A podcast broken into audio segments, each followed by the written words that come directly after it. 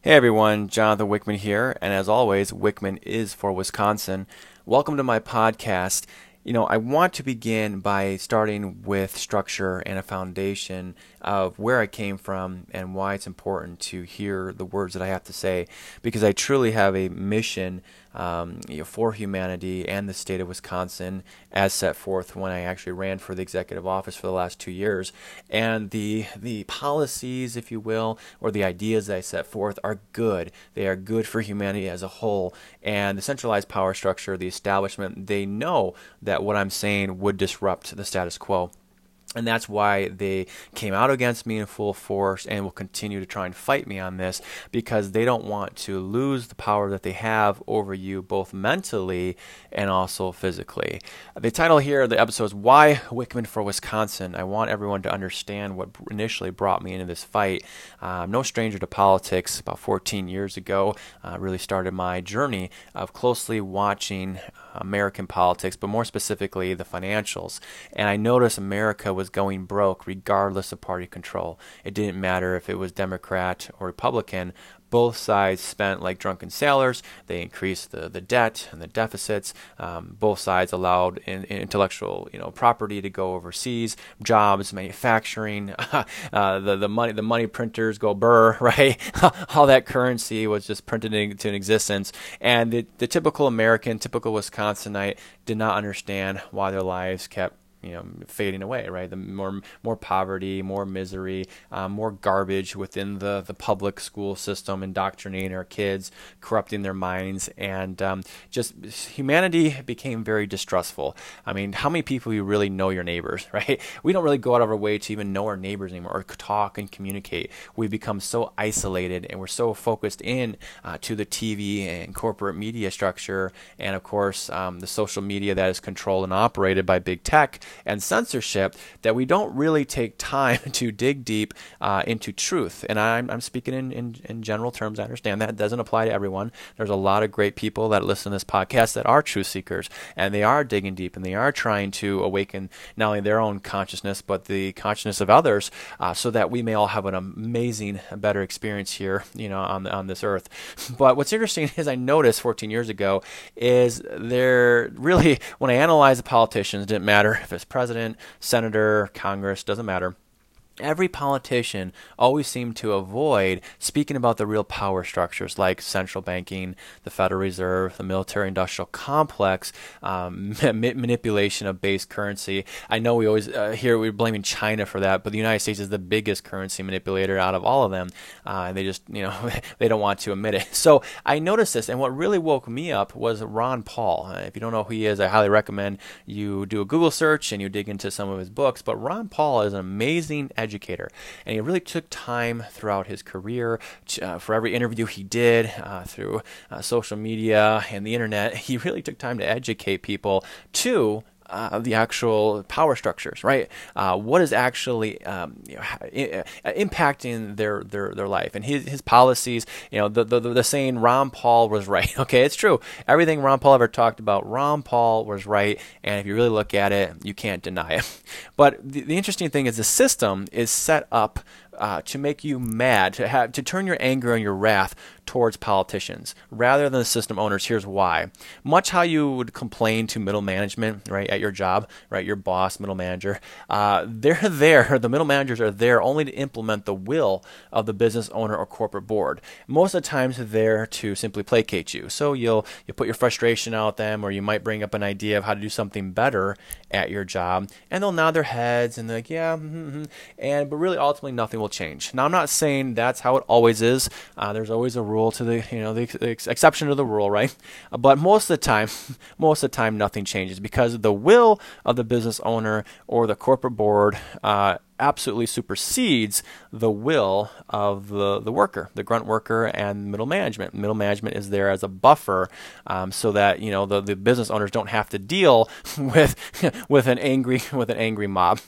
So they want you mad at politicians. That's why people like Joe Biden and, and Governor Tony Evers and other people, they're all set there for you to blame them when things go wrong, when things get really bad in your life and you want someone to blame, those are the ones that they put there to blame. And then they queue up the solution in the form of another, you know, puppet talking head and say, here is your savior. Here's, here's, you know, here's the person with the solutions. And I never understood that. Why do we keep looking to government, the same entity that created all the problems? Why do we look to them for the solutions? It makes no sense. And that's what I'm trying to change uh, by, you know, enlightening, hopefully, and talking about things that maybe you never heard before. And what I want to say here too is, you know, we're talking about the red wave. You always hear, "Will will it be a huge red wave over the United States here coming into November in the midterms?" And will Wisconsin catch or miss the red wave? And I'm here to tell you, if we miss the quote red wave, it's going to be due to the fault of uh, Paul Farrow, right, the, the state chair of the Republican Party, and Robin Vos and his cronies, and many of conservative talk radio talking heads. And why do I say this? Okay, because they simply backed people that do not inspire. Now, I'm not saying all all establishment candidates can't can't maybe inspire you, but if you look, if you really listen to what they're saying or how they talk, uh, it's very generic, it's very scripted, it's very redundant, and they will never answer your. They'll never take questions. They'll never answer your questions. They'll never talk uh, about you know real things like what we're about to get into here. You'll never hear them talk about the central banks. Not a single one. Doesn't matter. Congress, senator, you know, doesn't matter. Governor, president. Not a single one will talk to you about how the system really works and how it operates and how it's being gamed against you because the reality is the majority of them are all in on it, right? Just like you heard, there's a club and you're not in it. that is the truth. And here's the thing I can speak to you with firsthand experience on that, actually running as a candidate at a high level.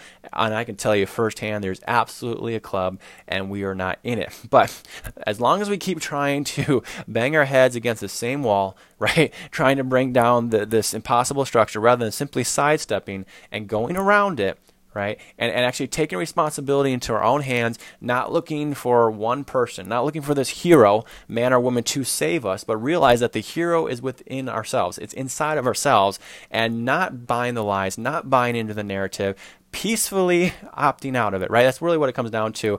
Many people are always asking me, Jonathan, how do I stop what's going on in 2020, 2021? How do we stop the lockdowns? How do we stop all the mandates? And really the answer was peaceful non-compliance. The moment everyone decided they're not going to play the, the, that game anymore, it, it, ends. They lose the power over you, and life goes back to peace and harmony, and humanity can move forward as a whole. That is the trick. That is the, the greatest magic trick, if you will, to learn and understand how it is being done to you day in and day out. And I'm here to try and protect. I'm here to try and protect the susceptible minds of the youth, right? The youth are the ones first that are getting indoctrinated, and the propaganda is coming hardcore into their minds, uh, you know, tr- training their minds to believe a certain way. If we can protect them and if we can show them the correct way, they can actually fight against it on their own later as adults. They won't buy into the big lie, as we say it. And to, to wrap this episode up, to say, to under, help you understand what it means, what I mean by a, a big lie, uh, when I was running for governor, the, the establishment candidate at the time, Rebecca, Rebecca a Kleefisch uh, when they were run, running her against me. You know, on her social media, uh, she she would every now and then, especially as inflation uh, became you know very aggressive, which I warned about early on. But she'd put a post out there that says "Make groceries affordable again." Okay, and it would get thousands of likes and and everything. And I'm I'm sitting there, I'm looking at that, I'm like, well, of course, everyone wants groceries to be affordable again. Everyone wants gas prices to be cheap. Sure, of course. But just saying a generic statement, make groceries affordable again didn't teach me anything. Okay, it, it didn't tell me anything. So, so Rebecca, how do we make groceries affordable again? What are the solutions, the policies, right? Uh, what do we have to look at to make sure that good, healthy food is affordable for people? How do people get involved in the production of that? How does central banking and, and currency implement, right, as it chases goods and services? How does this all work? And the reality is, there's a blank stare. There's a blank stare, and there isn't an answer there. There might be an answer coming down the road that people will somewhat formulate. I know they try to do that with me uh, because they simply you know study my podcast uh, day in and day out where I talk about this. But none of these none of these establishment candidates uh, for whatever office they're running for will ever talk about the things that I talk about.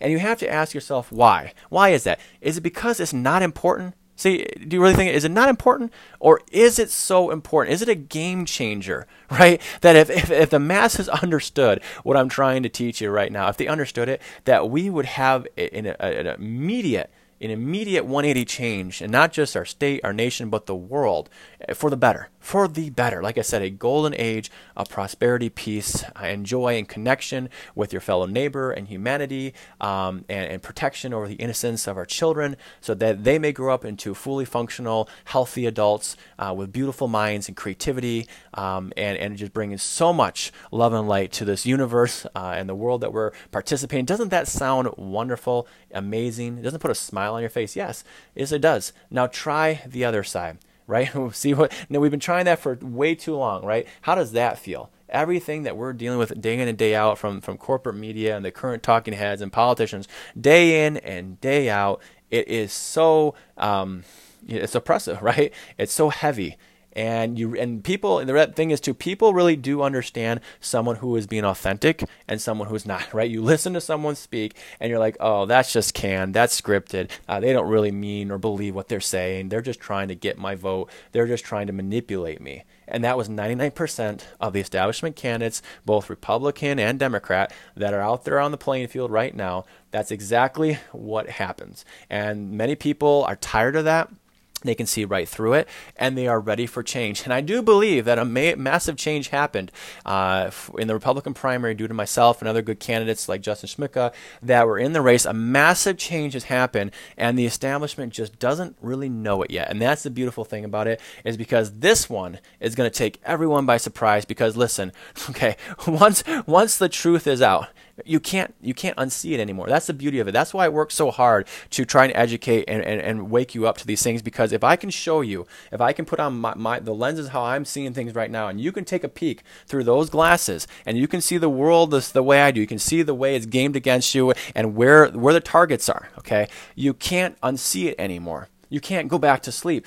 So you have to activate. You have to become a, a soldier in this battle, fighting for what is right, fighting for His truth. And the moment we keep replicating and replicating and replicating, before you know it, we have we have turned the corner. We made the change, and uh, the rest the rest of these these people, these I guess these these these lower vibrational beings, if you will, they're irrelevant. They just go away uh, because they don't have anything to hang on to. We have reclaimed our power and we brought it back to we the people, and that's how it how it always should have been. So I'm here to say is don't let them trick you again. Don't let them continue to, to lie, and don't be part of um, of continuing the lie. That's the other thing. Do you have to look yourself in the mirror, and you have to, to, to dig deep and check yourself and say, am I part of the solution, or am I continuing to be part of the problem? So, with that, guys, there's so much more episodes to come. Uh, a lot of great books here that I'm reading that we're going to dig into as well. We're going to go through them together. I'm going to set up uh, an email for questions for listeners to, to send in questions, and I'm sure a lot of great content will come out of that. So, if you're enjoying and liking uh, the direction that we're going, let me know, and we'll continue on. And I look forward to your feedback. With that, take care. God bless.